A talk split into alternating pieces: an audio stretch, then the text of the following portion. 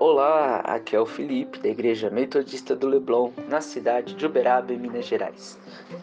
E provavelmente, na sua casa, você já deve ter ouvido aquela expressão: Quem manda aqui sou eu. Ou talvez, quando você chega no salão, vai fazer as suas unhas ou encontra os amigos para aquela partida de futebol, deve soltar aquela frase: Quem manda lá em casa são os meus filhos. Isso acontece em casas onde os pais relaxaram e abriram a mão da disciplina. Quem não conhece a história de um lindo menino com a cara de um anjinho, mas extremamente desobediente? Veja aqui algumas dicas para que você instrua e discipline o seu filho com temor ao Senhor. A primeira dica é tentar, é tentar não ensinar tudo de uma única vez e estabelecer regras com ordem simples. Pare, venha aqui, traga, desça. A segunda regra é não disciplinar quando estiver nervoso. Antes, deixe sua ira passar. A Bíblia nos diz em Provérbios, capítulo 18, versículo 13, que quem responde antes de ouvir comete insensatez e passa vergonha.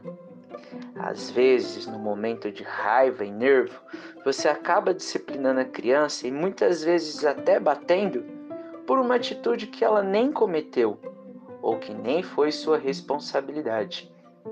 A terceira regra é olhar nos olhos da criança, falar com ela e demonstrar amor.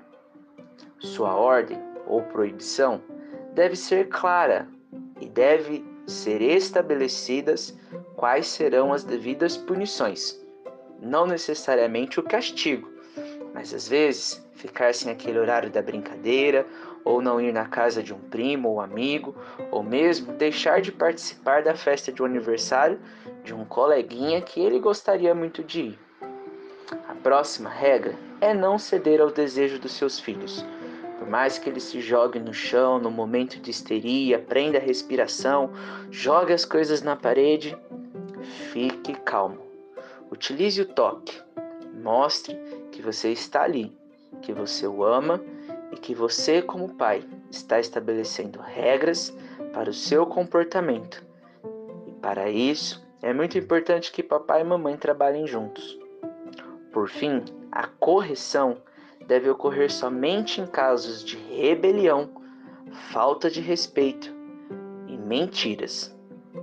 Que Deus te abençoe.